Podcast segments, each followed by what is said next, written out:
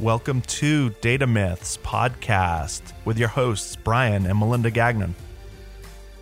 So, a little about us. I'm interested in how tech helps us improve our lives. I have 20 years' experience in digital communications. I'm an ex Googler and now help launch new companies and products. And I've spent 20 plus years evangelizing tech at some of the world's largest companies. Whether you're a dataphile or a dataphobe, we have something for you on this podcast. So get ready. Let's go. Good afternoon, Brian. How are you? I'm doing pretty excellent. This is an exciting podcast today. We have our very first guest, who I am super excited to introduce. Uh, John Morgan is with us today.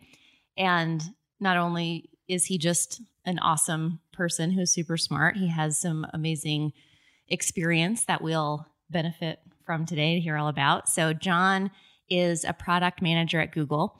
He's in their hardware division. And some of the areas that he's worked on in the past is uh, military, consumer, commercial robotics. He's also founded his own startup in IoT. And we're going to have what I'm sure will be a pretty fun conversation about robotics today. So, John, thank you so much for uh, for joining us. Absolutely, thank you so much for having me. And we are we are officially also bi-coastal in this podcast. So Brian and I are sitting in the middle of a snowy snowstorm, a snowy snowstorm. Who knew in Maine? And uh, John, where are you talking to us from today? Talking to you from beautiful San Francisco. It's uh, it's sunny and I think fifty ish. So definitely a little bit different from what you guys have right now. Nice. Well, we're jealous. Uh, also, thank you, Zencastr. We're giving this thing a try. You don't pay us anything yet, but maybe you will someday. Worth it, worth a shout out for sure. So, so what we thought we'd we talk about today is, of course, robotics, but thinking about well, what is relevant in robotics right now that that we can really dig into and thought we could talk a little bit about consumer robotics. Uh, Brian and I were, were out at CES back in January and, and saw, of course, a lot there in this space and a lot of debate around, well, what is actually a robot, what is not, what is actually going to be useful, and what's just kind of a, a flash and that's going to be gone tomorrow. So when we start thinking about this space, I mean, John, what are what are you seeing as some of the you know the trends that are talked about now but maybe won't won't last i think we're seeing some pretty interesting things in that movement. So i've been watching the robotics industry for i mean a long time at this point and it's gone through a lot of different waves. So it used to be robotics was this unattainable thing that people didn't know how to do and it was reserved for the highest technology companies the military um, or use in in the factories. Pretty much like you need to have this level of knowledge that you could only get after working in the field for a long period of time or having a PhD. And when I got into robotics, I actually was the first class at WPI to be able to graduate with a robotics engineering degree. And it sort of, in my mind, signaled a little bit of a shift where people could get into this space at a lower, like an earlier point in their career, and then they could start to really do different things. And what I've seen is that idea of you could do robots in the military has switched to that to now be I can have a robot that's in my home. I can have a robot that is moving things around in a factory for me. I understand that robotics actually applies to autonomous vehicles. So when I look at where we are today, it's very interesting because we've seen great success in the in, the automation field. So Kiva Robotics, which is now Amazon Robotics, was like one of the biggest wins for the robotic industry. And now we're seeing um, consumer robotics doing a lot of different things um, from Jibo to um, little like forklift things at Anki or Sphero.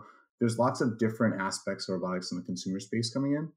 And then we where we've really seen an uptick that I think a lot of people don't see is in the commercial space. So this idea of buying a piece of hardware, a robot, it's very hard for a lot of people to do because robots are expensive. They're just a complex system of sensors and computing power and hardware, and they just they get to a point in which they're a little hard to attain, hard to purchase. But in the commercial nice. space, and- we're seeing that these companies are learning that they're not robotics companies. They're companies that are bringing in logistics. There's companies that are doing smart assembly. There are companies that are doing last mile. And robotics is simply a tool that they're using. And as that idea has shifted, we're seeing the business model around robotics shift for the commercial space. Commercial space probably first. Hopefully, it'll come into the other spaces. And nice. people aren't buying robots; they're buying services, and the robots are just sort of making those services happen. So it's definitely really exciting to see how all of that shifting in over the last I don't know ten or so years.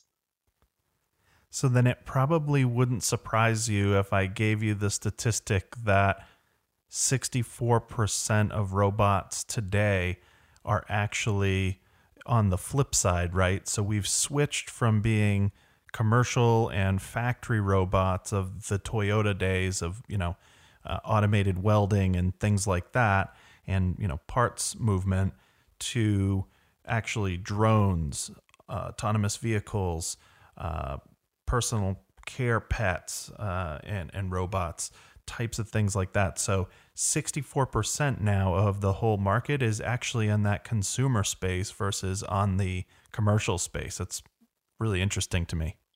Yeah, it doesn't surprise me at all. We've actually seen in the last even two to three years, the industrial space used to always be the ABB robotics, the Yamahas. They're doing very basic robot arms for assembly, right? There's plenty more companies. But We've seen startups come come out with cheaper robot arms. We've seen Universal Robots, Rethink Robotics, um, and then in the last year, we've actually seen these Chinese manufacturers like like the Foxconns of the world go ahead and reproduce those universal robotic arms at a fraction of the cost, effectively taking that idea of industrial arms and commoditizing it for the not specialized applications, but for the main mainstream applications, which is very interesting to see that that type of trend happen so quickly. Nice. So when you talk about cost, I know that Kiva Systems, uh, they moved. They're they're the robots that basically move all of the picker boxes, so to speak, uh, for an Amazon warehouse. One of our friends actually worked there. Uh, you're talking about actual arms that are doing things like part picks and welding and TIG and plastic, you know, automation, molding and, and stuff like that. Um, you know, give us a, an idea of the price difference from maybe even five years ago. Do you have any rough ideas? Well, it used to be, I mean, let me, let me use a sensor, right? You can use piece parts of the robot to sort of understand how the prices have dropped. So back when robotics was starting to get a big, a big name, um, there was the first lidar sensor. So that's like a, lane, a laser scanning range, like rangefinder. Um, they're the ones you see on all the autonomous cars. Um, they look like almost like black cylinders, little cans that go on the top. And when they started out, um, a company called Velodyne made one that uh, would scan. I think it was 37 lines of lasers, and it cost about 30 grand or maybe 35 grand. I can't remember exactly. And now they're coming out with the ones you see on all of these autonomous car companies, um, data gathering robots, and those little pucks cost about three grand. So wow, so 10x 10x reduction. It, it's amazing. The technology hasn't changed much. It's just gotten more efficient and more easily accessible in price points because of just advances. It's amazing. Nice. Now, would you say most of the advances that have really lowered the availability of robots or actually increased the availability of robots, would you say that is sensors and the cost of sensors dropping by 10x plus compute, you know, growing? I mean, Moore's law is pretty much dead at this point. Uh, things are not growing quite as fast there, but from a from an AI and machine learning perspective, I think what we know today versus what we knew even five years ago is that much more. The models have gotten that much better. Would you say that's probably the biggest cost improvement? Um, so while sensor cost is, a, is an aspect, I actually think that um, the rise of robots as a platform has started to really change the way people are building these robotic systems. It used to be you wanted to build a robot, you had to find a microcontroller, build a PCB, write all of the base level code and like you're already a year in at that point. Now you can buy a, uh, like an off the shelf controller that runs ROS, which is the robot operating system, plug in a few motors, use a model you found on the internet, much like I know you guys are doing a lot of this machine learning stuff, much like some of the libraries that are available there. And all of a sudden, you have a robot that you can send around on on your floor, um, which in the past would have taken you six months. You can now do it in a day. Um, and so it opens up more ideas of what you can build with a robot. Um, and I think that's really the biggest the biggest change that's gotten it to more spaces. That's really interesting. So eh, when you think about robotics as a platform, I mean, what are some of the advances you've seen because of that? I mean, is it is it a matter of robots are now able to be more specialized because they're just more people able to not only just think about the idea but actually build it? Uh, I'm just wondering, kind of, what are the doors that are being unlocked? So I think I think it does a few things. So it, it sort of allows the rise of the maker. So anyone can build a robot. Like we we were teaching uh, when I was in, in college and high school. I we mentored inner city um, children in elementary school, and we would use these like effectively Lego kits to show them how mechatronics worked. And nowadays, you could bring in the um, the Anki robot and have them actually build and program a robot. It's a totally different aspect of where you can learn and what people can build. And then with the rise of like Raspberry Pis and like Arduinos, anyone can start to make a small automation machine because robots don't have to move around. It can be something that you simply want to turn off your alarm for you in the morning when it goes off. I know it sounds silly, but literally just having an arm that goes down, turns off your alarm, hits the snooze button, you could make that and it technically would be a robot. I mean, it, it might sound silly in terms of a product that we bring to market and you know make a big deal about, but if I were in elementary school and I made a robot that did that, that would be mind blowing. It, so it'd be amazing, right? Like uh, I remember one of the first things that a lot of people um, who learn robotics will learn is how to make a robot follow a line on the ground. And you so go on. It, it, it's funny that you say that.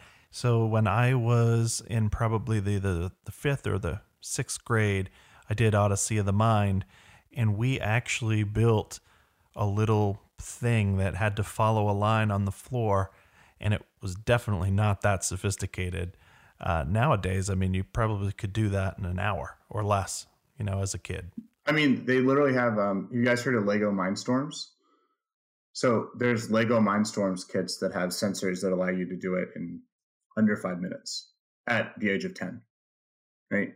And like, I think that's really changing the way people perceive what robots are. They become more comfortable knowing that it's not black magic. It's just this, it's this idea of technology that's been vetted over years and years. I love it. And we're, we're definitely going to get this for our nephew when he visits us this, this summer. Sounds like a great time. And I would say this session is definitely for the data uh, files, probably not so much for people that are scared of data and technology. I don't know. I, I, I think, think robots can be very, very friendly and accessible. So I don't know. There are a lot. Of, I mean, there are a lot of cute robots out there. Say there are. And do you want to talk about cute robots just for a second? Yeah, sure. So, so yeah, CES we had a lot of cute robots that did cute things. So, yeah, tell us tell us what you're seeing in that space around just fun fun stuff. Um, so there's always there's sort of three that I always reference off of. There's probably hundreds out there. Um, one is uh, Sony makes the uh, Aibo robot dog that actually does. They play like these soccer matches. They've been doing it for a long time, and it's it's an incredible amount of technology, but it's set up like a dog. It's sort of cute. You can you can program it and play around with it. There's um, a robot dinosaur called Pleo, which has bounced in and out of the market, but it's an amazing animatronic feat in terms of how much technology goes into it. And it just, it's a small, I think it's Brontosaurus, the one with the long neck, and it can walk around. And then the last one, which is probably the simplest in terms of technology, but it has had the biggest impact, is actually a robot called Paro, which is a therapy therapy robot. It's actually a, a little fuzzy seal that they bring to nursing homes and the elderly, and it's something to interact with that has drastically impacted the way that they live their lives. And it's been around for a while, but it's an amazing, simple robot, but it has huge impact.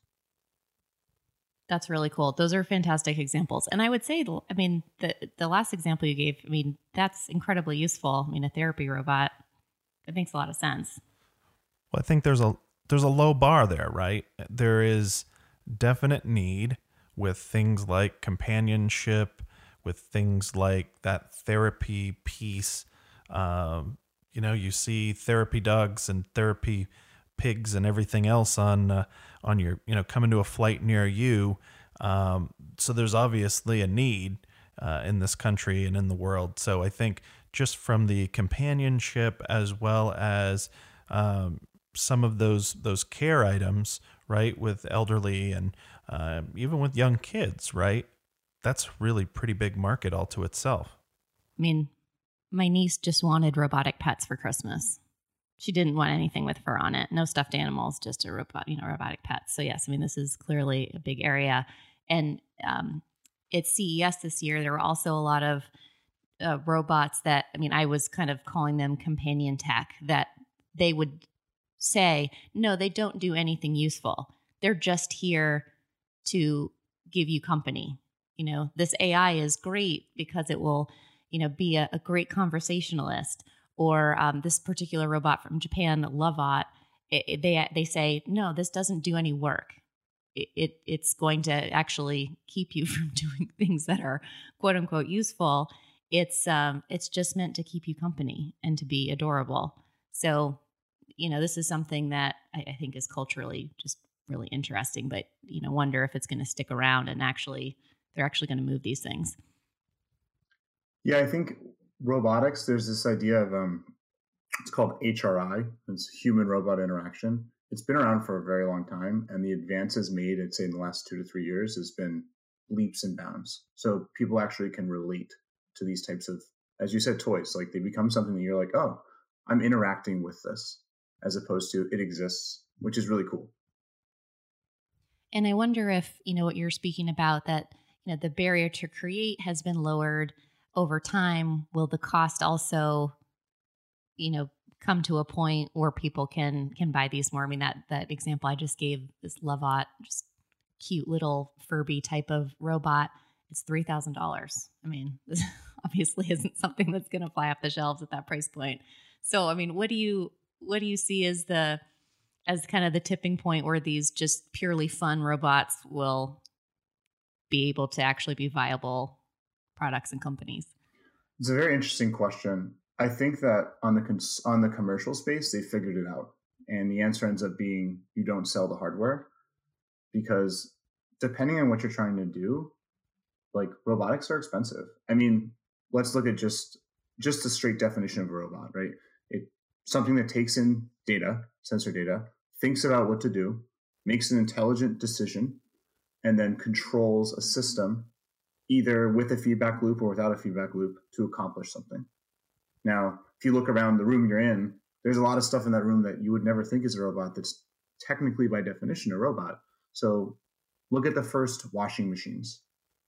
They've come down in price, but they haven't come down that much. And but they were always sort of in that accessible range because they did one or two things. So either we'll find more robots that are going to be doing less, or we're going to find new business models to get those robots out there. I mean, how many people have bought um, these smart speakers for a very reasonable price? And I mean, I've worked in hardware. I know that a lot of these smart speakers are probably not making the margins that you would expect for a speaker, um, just because of what needs to go into them. But the companies behind them know that they lead to interactions that lead to additional revenue in other ways. So as that business model shifts for consumer, it's going to be really interesting to see what comes up. Well, and that's a really interesting point because I have always been a software guy, not a hardware guy. And, you know, one of the things that I think there is hardware in many cases is a race to the bottom, right? And if you look at hardware, once you solve, you know, some of the big components, right, are um, basically speed of, you know, actuator to kind of match, you know, match uh, twitch muscles in a human uh, because we always seem to be fascinated of making things work and look like a human. Um, that's obviously a tough challenge. Articulation of joints, you know, that was a challenge for a while, but it seems like we're quickly overcoming that. Sensors and basically storing all that data, that was a challenge, but I feel like we're quickly getting over that. And as we get over those, right, then it starts to become a race to the bottom because the price erosion on each one of those components drops off tremendously versus software where you're building the OS, you're building the ecosystem, you're actually building value and continuously changing and evolving that much quicker than you could ever evolve hardware. Oh no, I'm I'm very much with you. That's why I, as I said before, the the idea of robots as the entire aspect of what you're building, I hope is a thing that's moving into the past. Robotics is a tool. It's like what you would refer to as adding a level of machine learning into a database. It's a function that you can add and use, but you got to find the right way to use it. And that's kind of along the line of what, what we've talked about uh, around AI and machine learning that, you know, it, it's almost silly when you hear like a company describe themselves as like an AI company. Maybe it's also becoming silly for a company to describe themselves as a robotics company. Well, no, it's just, uh, it's a tool to the end. So what is the end, right? What is the value or the use? Um, you know, I, I think that that seems to be the the trend that we're seeing. I like to be an AI machine learning blockchain uh, robotics company. That you can only buy via cryptocurrency. Mm-hmm. Exactly. Only while driving your autonomous car. Yeah. and, and it's artisanal all the way. Oh, of course.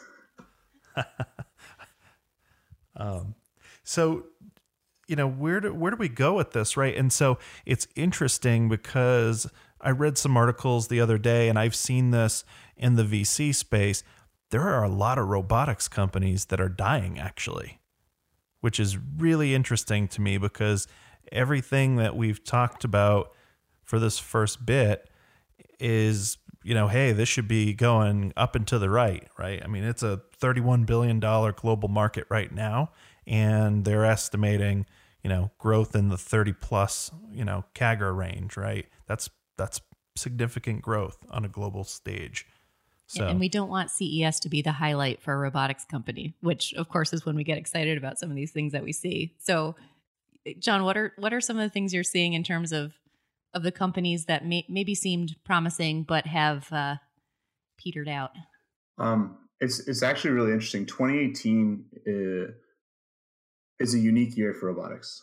Uh, if you look at how robotics has grown, there's been a few companies that have really bubbled up in the public eye. Um, so anyone on the street would have heard of them or seen a picture in a magazine or something like that. And I would say two, maybe three of the biggest ones died in 2018. Um, and one of them, which was sort of in the industrial realm, was called Rethink Robotics. Um, they were one of the, the, I would say, most funded startup in the uh, collaborative uh, automation space. So it's like humans working with robot arms in like a smart, safe way. Um, but they never really hit the scale that they were thinking about because there were so many, as we talked about before, so many other entrants coming in with uh, cheaper options or less functionality or anything like that. Um, and then the other one, which was really interesting, um, which I was very sad to see die, was a company called Jibo. And so Jibo um, was originally launched in as an idea from a PhD professor in 2012. And the idea was like this little robot in your house that could interact with you, answer questions, but it had a little bit of motion and like it had like almost eyes. It was uh, very akin to the uh, the Pixar lamp that you see at the beginning of all the movies. And they were trying to build out this robot that would go in your house and be an assistant. And two years later, uh, Amazon Alexa launched. And I actually was lucky enough to talk with the CEO of Jibo probably a year or two after Alexa came out. And I was asking them, what, what are you going to do? Like, this is a huge attack almost on what you were trying to say you were going to do. And they said, oh, we're not worried about it. It's a totally different space. And I read, I heard that and I was very scared for them. And whenever um, I hear I'm not worried about it, yeah, that's a completely we don't have competitors is when I usually run fearful. Yep. And so, needless to say, three years later, they've or what, two years later they had to sell all their assets to an investment firm or PE firm. So then they just became a branding exercise. And they've launched some robots, but I think they announced earlier this year that they just entirely uh, closed down shop. Wow. Yeah, and I mean, and if you think about Rethink, that that's the exact one that popped to my mind. They took about seventy million, I think, in VC funding. So it's not like they were undercapitalized. Oh, I mean, I oh. guess in the hardware, they were 150 million. 150. Okay. Yeah. So they had a lot of money. Well, they were at everything. They were like the front of every robotics magazine. Wow. And they, I, I'm pretty sure they debuted at 2017 CES, so they died pretty fast with a lot of money behind them. They've been they've been around a little longer than that. They've rebranded a few times. Um, oh, okay. But but they're I agree. One of the big ones when they were at CES was was 2017. Yeah, and so I can't help but think, you know, a big piece of this is VC disconnect, right? And we talk to a lot of VCs. I think you do as well. And one of the things that, you know, I've seen is I think this is a market that people don't fully understand because there are, you know, pardon the pun, there's a lot of moving parts and pieces. You know, what's what's your take on that?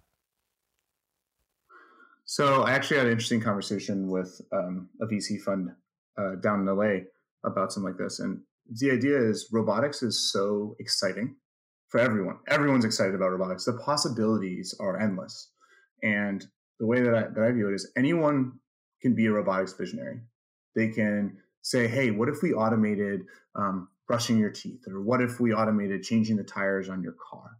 Or "What if we made this little thing that would go around your home and and clean up your laundry. Um, but to actually taking that idea and building something with it is a lot harder. It's a it's a combination of, of software, hardware, like the backend control, like movement. It's just very complex. And I think that the VCs are really used to uh, companies that are doing these ideas in software. And I mean, you guys have worked in software. I've worked in software. When things like break in software, you can just throw more people at it, work really hard, and find a solution that will not necessarily solve it perfectly, but find something that works. And that doesn't always happen with robotics. I think that that's that's the big difference, and that mental model is going to have to shift for uh, for VCs and, and for people who are trying to invest in these companies. Well, I think that's a great point. I mean, redneck tech, as I like to call it, only scales so far. And when people are looking at your product, you know, having a two by four for the, for the arm that's uh, you know pulled with a couple aircraft cables, um, somebody's probably not going to have a whole lot of faith in your product at that point. But if you did the software version of that behind the scenes where nobody could see it, it doesn't really matter. And then and then we have companies that have really taken off and developed products that are really sticking and and keep innovating mean, one, iRobot, near and dear to our hearts because you know it's a Boston area company. But um, but John, what do you think is going on with iRobot in particular with how they've been seeing success? Um, so I'm a big fan of iRobot. Um, I've had a chance to talk with Colin Angle a few times through the years. They've really taken it home to robots are the future. We're going to find pain points, find good solutions, market the hell out of it and and see how we can grow and then as we grow add more technology. And so i mean the first thing they came out with was the roomba vacuum cleaner which was in all intensive purposes it was dumb. It was uh two wheels dumb with and so useful. Like but when you compare it to where they are now and you compare it to where some of the other ones are now what they got to it was a feat at the time. But now looking back, you go, okay, that. I, I remember I was uh, getting, I was a little bit outside of college, and some of my friends worked at iRobot, and they would bring home uh, Roombas that they had built from like the scraps. They were allowed to go in the scrap bins and like pick out pieces, and then just sort of put their stuff together, and they could ha- they could have Roombas in their their apartments or whatever. And I bet you if they tried to do that now, it'd be a totally different ballgame because of the amount of sensors they're putting into it. Um, but outside of the tech, I was always impressed that iRobot knew they needed to market. Like if you look at their first robot, it was designed for the consumer space. It was launched for the consumer space and it was supported with the right amount of services and support that they needed to actually be successful in the consumer space. And then they just kept growing from there. You had robotic vacuum cleaners, then they launched um, I think a robotic pool cleaner was next. They experimented with cleaning gutters. I'm not sure if that one's still around. Then they had um, robotic uh, bathroom cleaner. I think it's called the Scoop. Oh, Braava. I thought it was called the Scooba at some point. I don't know. Um, and then they just came out with a robotic lawnmower, Terra. Um, and it's it's very interesting because not only are they identifying pain points that I would say other people have identified as well. I mean, each of these aren't the only entry in the field. Yeah, they were first to vacuums, but they definitely weren't first in all these other ones, but they've executed in such a good way and they know how to go to market. Um, you know what, John? I would say the most interesting part about them, in my opinion, and I think this is the problem with VC sometimes, right? Is they fall into this trap and we've had some of our clients actually tell us that, oh, well, a VC told us that we didn't mention machine learning or artificial intelligence in our pitch deck and that we really should put it in there. You know, just put it in there, put in AI, and that makes it all better. And if you look at iRobot, I can't think of any of their marketing that had anything to do with really you know, outside of their name, right, talking about AI or machine learning or any of that stuff. They just said, here's a vacuum cleaner. It, it's automated. It's going to go around and it will magically find how to clean. Their pool thing, which is awesome, you know, and it's five or six hundred bucks. It's actually not that much more than a creepy crawly thing or whatever their competitor is, right? It goes around your whole pool, it figures it out, and it just magically does it for like five or six hundred bucks. That seems like a steal to me. Well, especially if you're hiring somebody to clean your pool, it's definitely a steal. Yeah, and I, I agree. They they focus on what is the user problem they're solving, and they use robotics as a tool. Right? It's not a it's not they're a robot company, but they're a robot company that's using robotics to solve these everyday problems. Like Roomba, let's see who this is the their marketing for it is stays ahead of dirt, dust, and debris to help you keep your floors clean. Perfect. Doesn't we even, get it. Yeah, it doesn't yeah. even sound like it has robotics in it. Yeah. Honestly. And it's been it's been huge. And outside of that, it's just understanding your customer, right? So um, Terra is their newest one, the robotic lawnmower. I actually uh, looked at doing robotic lawnmower five years ago because there's a few other companies that are doing it, and the company I was at was trying to diversify. And it's interesting. So they go, we we're launching this robot. It's going to be launched in Germany in 2019, and then potentially in the U.S. in 2020. And in your head, you go, why don't you launch in the U.S.? It's the biggest market for technology. It's all of these things, right? Um, when it comes to lawnmowers, robotic lawnmowers, the number one market is Europe in the world. Like it because they have smaller yards, smaller yards, um, more controlled. Like if you think about it, a lot of the stuff that was has since been built up over there. It's very, very like optimized for maintenance, for um, distributed systems of like the infrastructure. So, and they're just a little more accepting of this new technology than some of the people in the US are. So interesting. Yeah, it's almost like going against that nostalgic, uh, you know, kind of quiet time of mowing the lawn and drinking your Budweiser. Maybe we're not ready for it. Who knows? Who knows, right? It, and um, one other thing though, because we talk a lot about how, or I mean, Brian brought it up. iRobot does a good job of making the robots the the task completed with robotics without you even knowing. It's just like magic. It just it just happens. Um, every now and then they have a tech a more technological PR wire new like release, like news release, and you'll see a bump in their in their stock price because they, people do know that you need technology to do this. And I think iRobot has done a good job of talking about it only enough. And there's also that point of, you know, when when you have clear communications of okay, we're speaking to our our consumer, which to your point, I think it's extremely well put. It has to work seamlessly like magic and and solve the consumer problem, that's all they need to know. The the technology, the behind the scenes, that could just be alienating and scary for a consumer. However, people who are potentially partnering with them, investing, well, of course, that's when you need to talk about all the, you know, advanced technology and and their vision for the future and all that. Well, one of my bosses once said to me, and he was really great. Uh, he said to me, only show as much that you need to show in terms of using technology terms so that someone or that the person that you're addressing knows that you're for real. But then dial it back after that and just hold it in reserve. Uh, you don't have to show that you're a computer scientist, that you have an electrical engineering degree, or whatever. Just, you know, really keep that dialed back and hold that in reserve and I feel like that's kind of where we're at with some of this tech is that less is more when it comes to explaining the the value prop um, to customers, which is really neat.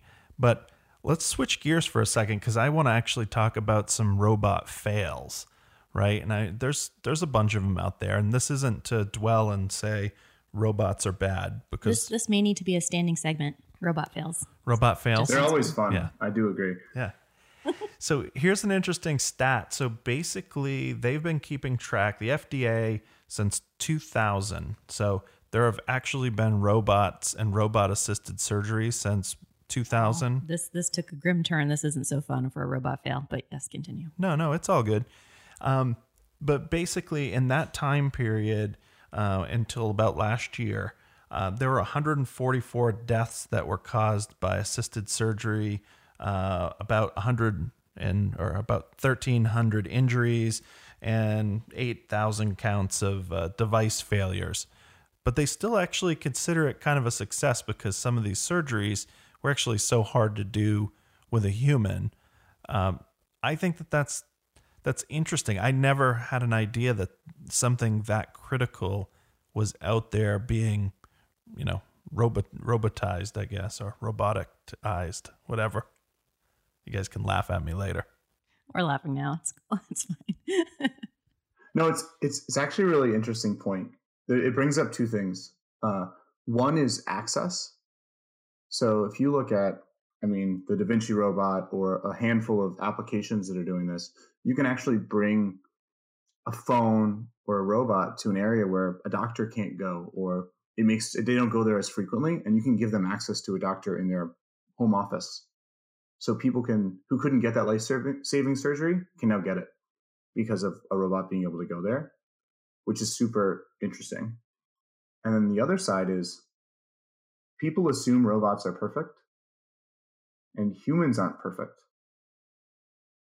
I mean, when we look at fails, like let's, yeah, it's grim, grim, but let's look at some of the autonomous car fails that have happened. And yes, there's been some some bloodshed, but if you look at that and then you compare it to how many accidents that people just get in, it's not even comparable. And it's very interesting to see how that that conversation is going to develop. I mean, I think 30,000 people in the US or greater die in a car crash every year. And there's been, as far as I know, I mean, maybe there's more, but I know at least three people that have died from autonomous driving vehicle. That's really peanuts. Yeah, and part of that is scale. Uh, but I, I totally am interested in how insurance companies are going to tackle that.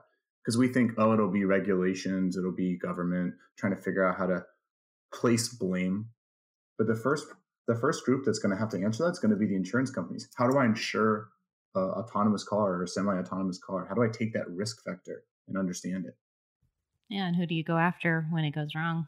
Exactly. And and does that even start to prevent technology advancement because people are scared of being the one to blame.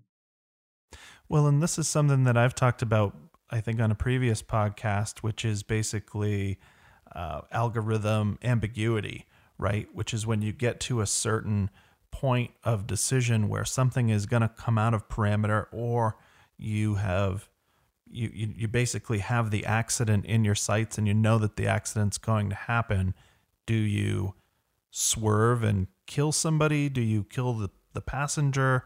do you know, there's some really grim thought with that, but maybe what happens is it becomes a basically a jump ball, like a decision isn't made and the computer or the algorithm basically closes its eyes and sees what happens. Yeah, it's a, it's definitely an interesting challenge, and it's exciting, regardless of how grim it is, because it's a challenge that we will see solved in our lifetime. Yeah, no, I, I agree. And I agree that it is insurance companies that will ultimately drive it. And we actually talked to our attorney about this, right? And we said, hey, you know, what, what are your thoughts about this?